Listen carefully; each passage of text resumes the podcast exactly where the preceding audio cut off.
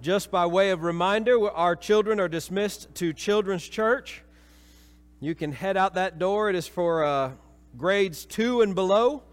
And uh, I think they're ready for everybody back there. We are going to be uh, continuing our study in the book of Ezekiel. We're going to be looking at Ezekiel chapter 16, and we're going to be reading the very end of that passage and the very end of that chapter in this prophecy. And so we're going to actually pick up in verse 58 and read verses 58 through to the end of the chapter. And so let's do so together now. Ezekiel chapter 16, starting in verse 58, we read these words. He's talking to the city of Jerusalem and really the nation of Israel. He says this You have borne the penalty of your lewdness and abominations, declares the Lord.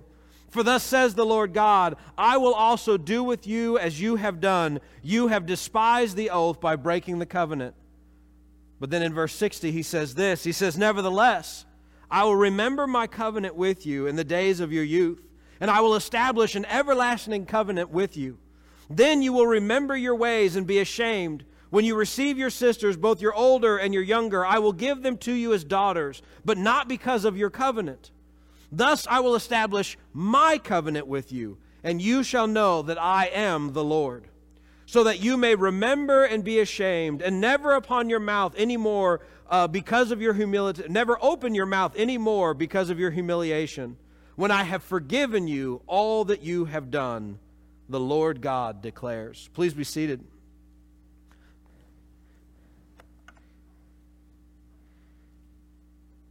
You know, inflation is running wild, supply and chain um, all over the U.S. of being disrupted for this holiday season. Racism seems to be everywhere. The president's approval ratings are at an all time low. We, we see of kidnaps and murder trials and, and crisis all over the globe. It doesn't take much time reading headlines to begin to ask the question is there any good news? We are crying out for it, and yet we don't seem to get any of it, whether we are turning on the news or reading on the internet. In fact, the lack of good news and encouragement and any form of hope has led many of us to turn off their, their TVs, to ignore their news websites and the notifications that they get from news sources. Many of us, as we listen to the radio, as we drive in our cars, will turn away from the news as it just gives us nothing but sorrow and despair and bad news. It leads us to ask the question is there any good news left in this world? And I have to be honest with you, often I wonder if that's the exact same thing that Israel was thinking as they were hearing these prophecies from Ezekiel in exile and Jeremiah in, in the area around Jerusalem. If they were looking and hearing all this stuff and saying, Is there any good news left? Is there any hope? Is there anything that, that will give us uh, something to look forward to? Or is it all just woe and condemnation of sin?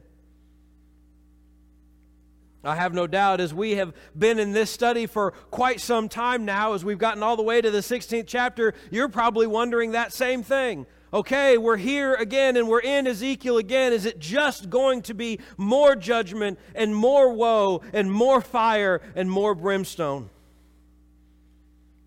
And to be honest, that's a pretty reasonable question, isn't it? For those of you that are joining us for the first time in this series, welcome. We've been through it. And we've heard a lot. And we are desperately longing for good news. We long for it in the scriptures. We long for it in our lives.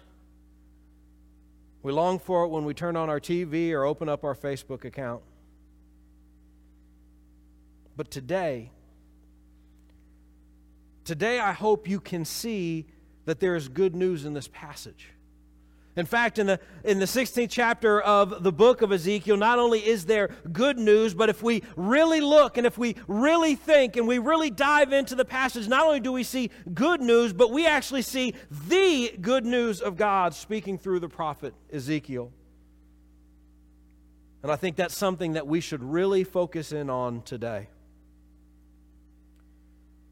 Now, as is always the case, when we have good news and when we talk about the good news of the Bible, we have to start with bad news. Because there is certainly, as you can even tell just from the small passage that we read from chapter 16 today, that there is bad news going on in chapter 16. Chapter 16 begins with accusations by the Lord God regarding Jerusalem's sinfulness. And really, if we're honest, sinfulness does not do justice to the attention that, that uh, God is giving to Jerusalem in this passage.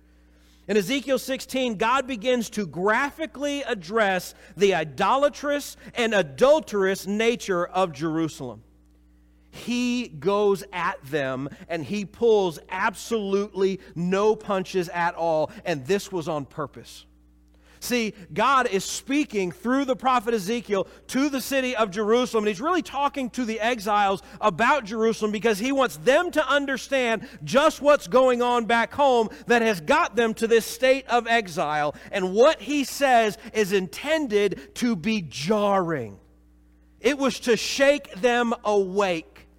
They were to be shocked and appalled by what Ezekiel was saying about their head city, the city on a hill, the, the great city of God, the city of David. They were supposed to be shocked and appalled and dismayed. I'll be honest with you. In fact, Dennis and I had this very conversation last night. We spend too much time in our little Christian bubbles, in our little Christian churches, not addressing the sin that goes on not only outside of here, but in here. And everybody just wants to talk about warm, fuzzy things, and Jesus loves you, and He's there no matter what, and all those type of things. And we don't talk about sin anymore. And we especially don't talk about sin in such a way that will actually shock somebody into recognizing the sin in their lives. We are a coddled church. And what we see in Scripture over and over again, whether it's from the prophet Ezekiel or even from Jesus' own mouth, he did not hesitate to shock people into paying attention. And so be alert. The Lord personifies Jerusalem, presenting her first as a rejected baby thrown out into a field. Then, under the Lord's protection, protection she grows and thrives and ultimately is elevated to the role of queen through a marriage with God. This introduction is, signifies how Jerusalem began as a pagan city, but eventually became the city of David where the temple and the Ark of the Covenant would reside, a symbol of God's covenant with Israel. He describes her in this way, and yet, despite God's presence his covenant, his provision, and his blessing, Israel still turns and commits adultery by chasing after other gods. God goes so far as to call her a harlot, excuse me, a harlot who prostitutes herself out to other gods and to other nations around her, except what she does is that she does not receive payment from them like you would expect from a harlot but rather she chases after them, seeking to pay them to use her as little more than a piece of meat.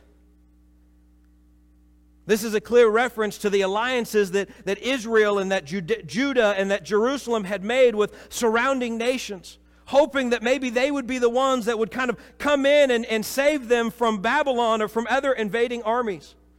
And when they would do this, not only would they go to these people and offer them money and offer them wealth and offer them all the riches of Jerusalem and all the riches of Judea, but they would also then say, And if you do this, we'll start worshiping your gods. Saying essentially, we cannot trust that the Lord God, that Yahweh will be the one to defend us and protect us, and so we will put our trust in you and in your gods instead. This is not new imagery in Scripture. In fact, we read about this from the prophet Hosea as well when he says this. He says, My people consult their wooden idols and their diviner's wand, and, and it informs them. For a spirit of harlotry has led them astray, and they have played the harlot, departing from their God. See, Israel had to acknowledge that their sin in order for the good news to be good, and that is the same for us today. The Bible says for all have sinned and fallen short of the glory of God. That's Romans 3:23. And the first thing that we have to do if we are going to hear the good news and believe it is good news and receive the good news is we have to acknowledge that there's bad news out there. And not that there's just bad news out there, but really that there's bad news about what's in here. That we do those very things. Now, in this day and age, we want to gloss over that. And we want people to tell us how wonderful we are, and how blessed we are, and how favored we are, and that everything is good, and that God loves you just the way you are, and all of these things, so that when we, we go to church or when we listen to whomever on YouTube or the radio, that we just go, Ooh, I feel so warm and fuzzy. I just feel so loved. But we need to acknowledge something. We need to address the elephant in the room, and that is that we are sinners. And that more often than not, and I'm talking about me here, not just you, more often than not, I'm going to choose my way over God's way. I'm going to choose what benefits me over what benefits you. And I'm going to respond in anger and selfishness and a whole lot of, of other bad things, then I'm going to respond godly and biblically and selflessly. See, there is a problem with me. And that problem is sin. And it's ugly and it's dirty. And if we look at what the scripture says, we need to be reminded if there is a problem in me, according to the scriptures, that should also let you know that there's probably a problem with you. In fact, let's erase the probably out of there. You have a problem. And that problem is sin. And it's not just some weird theological abstract thing like, well, I know that we've all sinned in Adam. No, you sin. You sin with your thoughts and your actions, with your words and your behaviors. You sin with your priorities. And sin is a problem. And until we acknowledge that sin is a problem, then the good news cannot and will not be good news. Have I got your attention? Good, because that's what Ezekiel was doing. And see, here's the deal bad news, unfortunately, leads to worse news. Because when Ezekiel is talking to the city of Jerusalem and he is talking to those people, he doesn't just say, hey, there's a sin problem here. Might want to look into that. No, God says, You are an idolatrous and you are an adulterous people. And I am going to deal with it.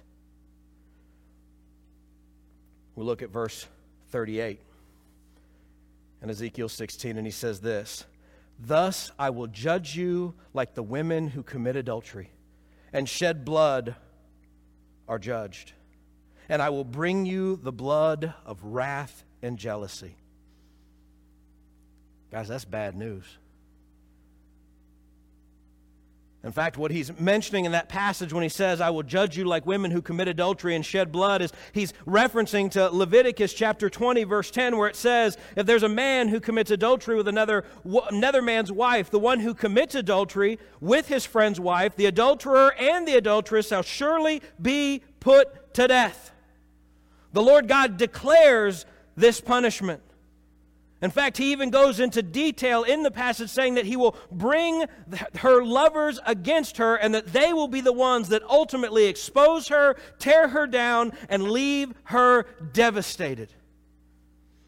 God is declaring to Jerusalem that the nations to whom they had gone and placed their hope and trust in would ultimately abandon them abandon the city and leave the city destroyed, exposed to raiders or animals or anything else, and ultimately completely impoverished.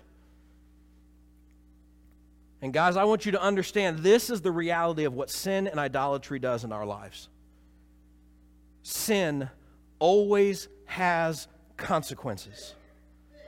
They are not always immediate consequences, and I understand that. But sin always has consequences. And when we choose our own way and when we choose sin, 10 times out of 10, sin has consequences.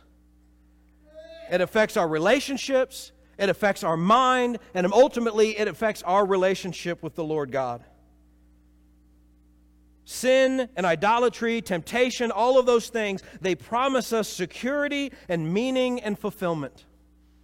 And that's exactly what Jerusalem had done when it made these, these, these uh, covenants with other cities, when they made these treaties in hope of protection. They were hoping for security, they were hoping for fulfillment, they were hoping for prosperity, and they sought after these things. But the reality is, is sin and idolatry will only deliver us betrayal and sorrow and God's wrath.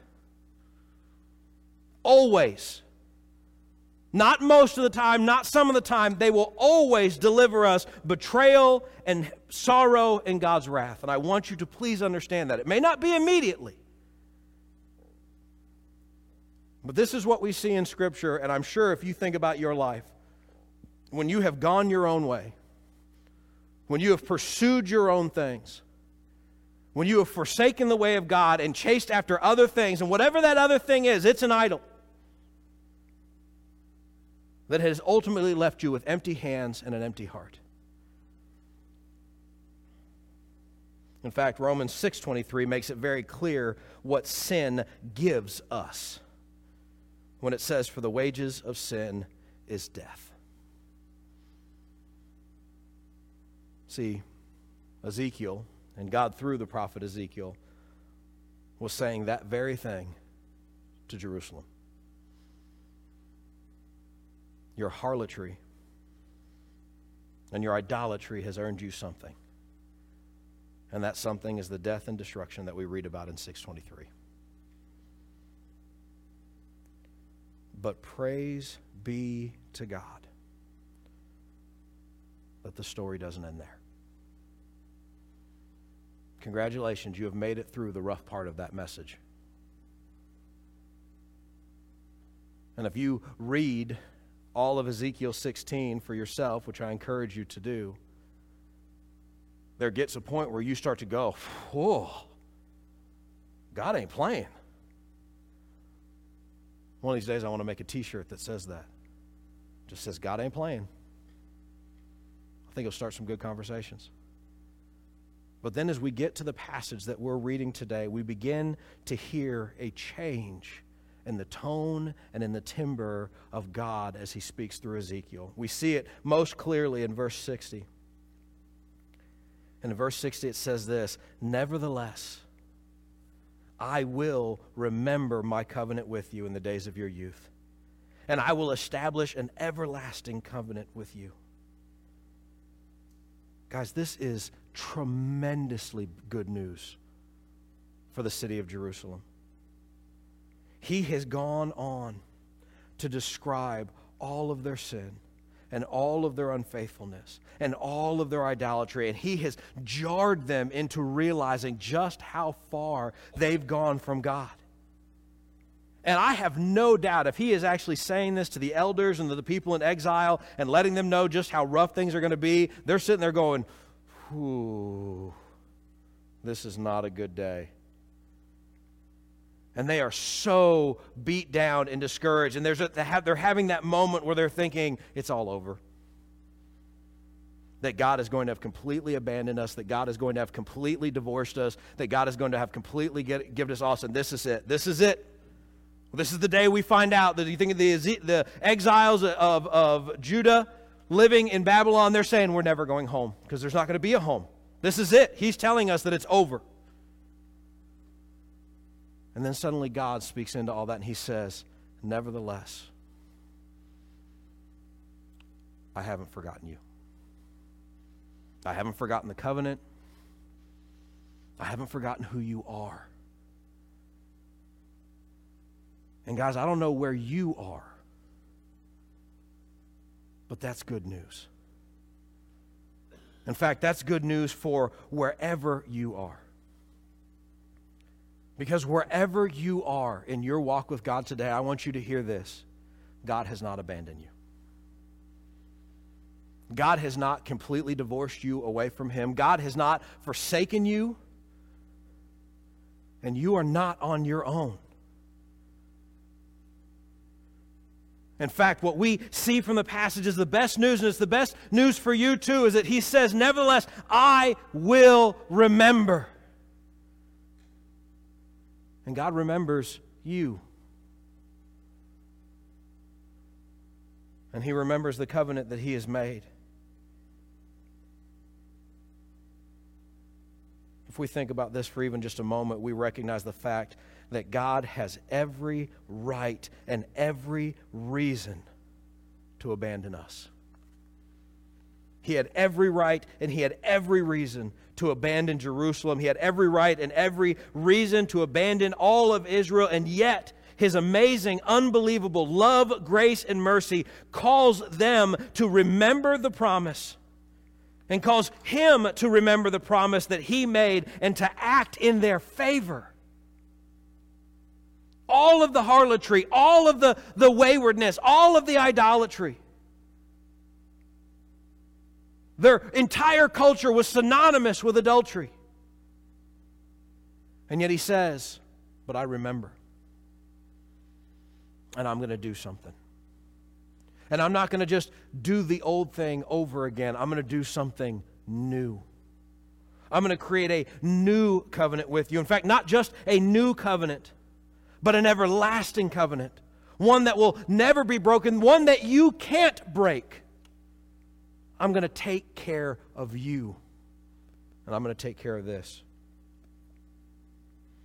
God's overwhelming love and grace would finally lead Israel to humble themselves before the God of all creation.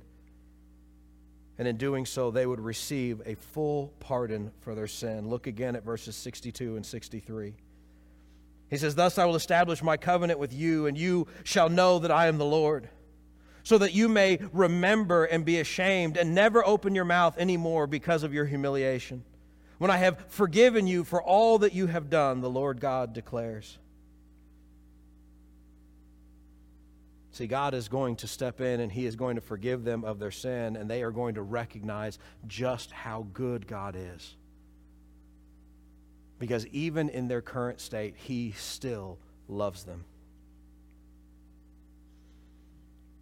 This forgiveness came ultimately through the shed blood of Jesus Christ on the cross of Calvary. In fact, Paul makes this very clear in 1 Timothy 1:15 when he says, "It is a trustworthy statement receiving full deserving full acceptance that Christ Jesus came into the world to save sinners among whom I'm the foremost of all." when God talks of this covenant, He is pointing them to Jesus. And He is saying, Your sins are going to be forgiven, but make no mistake, your sins are going to be dealt with. But instead of Israel and Jerusalem dealing with their sins, He would send one to take their place, and that one is Jesus Christ. Jesus himself spoke of this forgiveness and this new covenant when he did the Lord's Supper among his disciples. Luke 22, starting in verse 19, says this. It says, When he had taken the bread and given thanks, he broke it and gave it to them, saying, This is my body, which is given for you. Do this in remembrance of me. And at the same time, he took the cup, and after they had eaten, and he said, This cup, which is poured out for you, is the new covenant in my blood. See, Jesus knew exactly what he was doing. And Jesus was establishing the new covenant that we read about here in Ezekiel. Now, sin was going to be forgiven, make no mistake, but also make no mistake, sin was also paid for. Because that is why Christ went to the cross. So that our sins and our idolatry and our adulterous nature, nature would ultimately be nailed to Christ on the cross so that we might have a new covenant, an everlasting covenant in Christ. This leads us to the best news.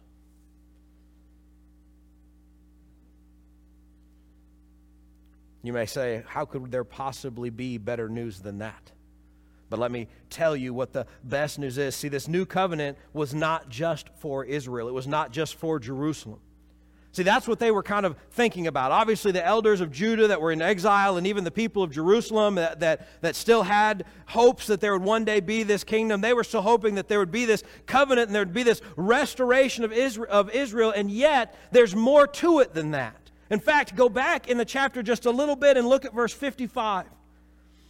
And during this passage and in this whole section of this paragraph in your Bible, he begins to talk about these sisters of Jerusalem. And he mentions them in 55 most clearly. He says, You sisters, Sodom, your sister Sodom and her daughters, and Samaria and her daughters will return to their former state, and you with your daughters will also return to your former state. This is a, a weird kind of segue when he begins to talk about these other places and, and kind of how just how sinful that Jerusalem is. And, and I want you to understand this about Sodom and Samaria. See, Sodom and Samaria were basically synonymous with idolatry and sin. When the people of Jerusalem, when they said, What is the worst place ever in existence? the first thing they would have said is Sodom. Sodom was the worst place ever in existence. They practiced all sorts of lewdness. They were completely overrun by sin. They were so bad that God ultimately completely destroyed and annihilated Sodom. Sodom is the worst city ever. And in this passage, God says, okay, Sodom's the worst city ever. You're worse than Sodom. Your idolatry and your sinfulness and your lewdness and your adulterous nature makes you worse than Sodom because you've been at it longer than them. They may have said, well, what's the second worst city? They'd say, oh, that's easy. The second worst city throughout all of history was Samaria. Now, Samaria was the capital of the northern kingdom. And when the kingdoms divided and the, the ten tribes took the northern kingdom, they, fa- they founded their capital in Samaria. And the king at that time said, Hey, I don't want my people going back to Jerusalem to worship God, so I'm going to make my own stuff. And he built a golden calf, like in the days of Moses. And he called the people to worship in Samaria instead of Jerusalem. And idolatry began to run wild throughout the northern kingdom of Israel. And so they said clearly Samaria is the second worst city of all time because they the moment it was founded it was all about idolatry and all about worshiping false gods and all about denying Yahweh and the temple and the tabernacle and the covenant and it was all that it was the worst place ever and he says guess what you're worse than Samaria. Because the idolatry that is in Jerusalem at this time far exceeds than anything I ever allowed in Samaria ever. Again, jarring. And he says, These people, if I'm going to show mercy to you and I'm going to show grace to you, then I'm also going to show mercy and grace to the people who represent Sodom and Samaria. Ultimately, Sodom and Samaria represent, first in Sodom, the Gentiles, and Samaria, obviously the Samaritans. And when God begins to speak of how He is not only going to show grace to Jerusalem, but He is also going to show grace and even restoration to Sodom and Samaria, He is indicating that His mercy and His grace is going out to all the world. See, the good news of the gospel is not just that Jesus came to save the Jews. It wasn't that Jesus was coming to save Jerusalem, but rather that Jesus was coming to save the entire world from their sin. And in case you haven't done the math, that means us. There's not any Jewish blood that I'm aware of in my family. I have no claim to a tribe of the nation of Israel. The nation of Israel would view me as a Gentile. But praise be to God. He sent his one and only Son not to save Israel from their sins, but to save the world.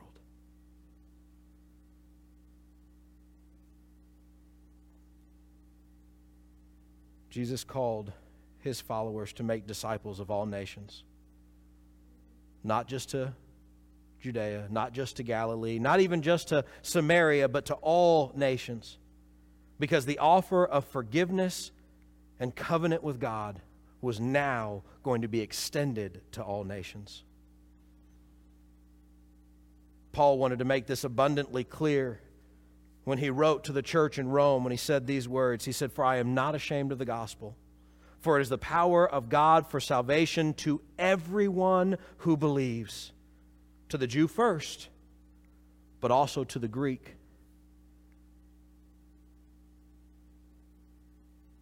In the midst of all of this woe, we're reminded that God had a plan. And God's plan was not ultimately just to restore and to bring Israel back into a right relationship with Him. But God's plan was to bring all of creation back to Him. Now, you may ask yourself today, how do we receive this good news? And the answer is very simple it is through a relationship with Jesus Christ.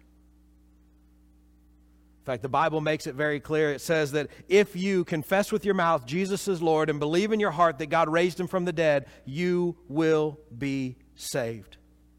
It's not about church attendance, is it? It's not about being good, praise the Lord.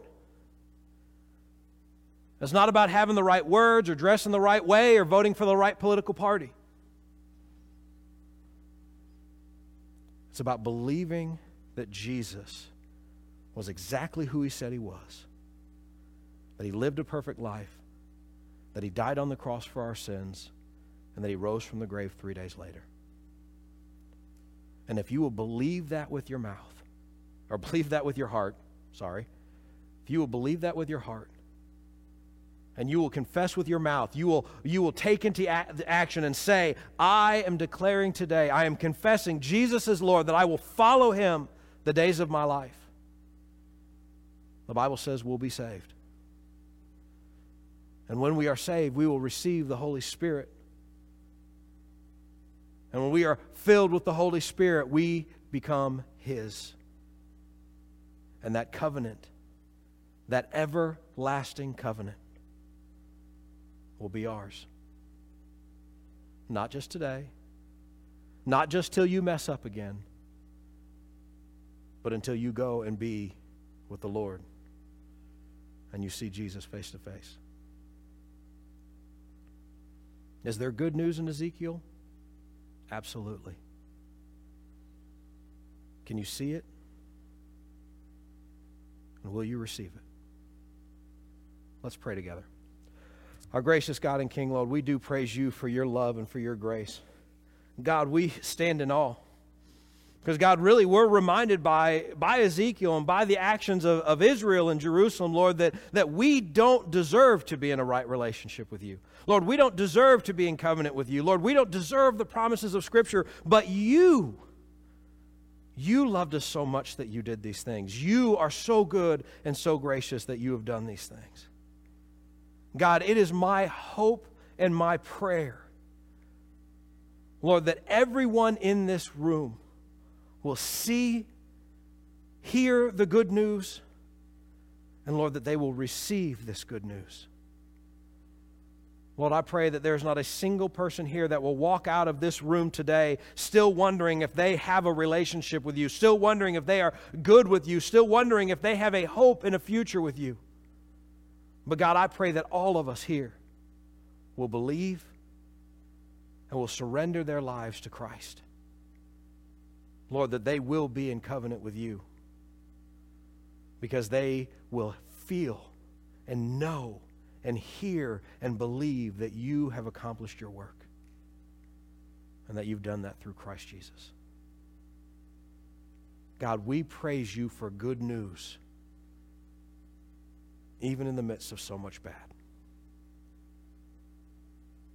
And God, I pray that everyone here will put that good news in their heart. God, we ask these things in Jesus' precious name. Amen.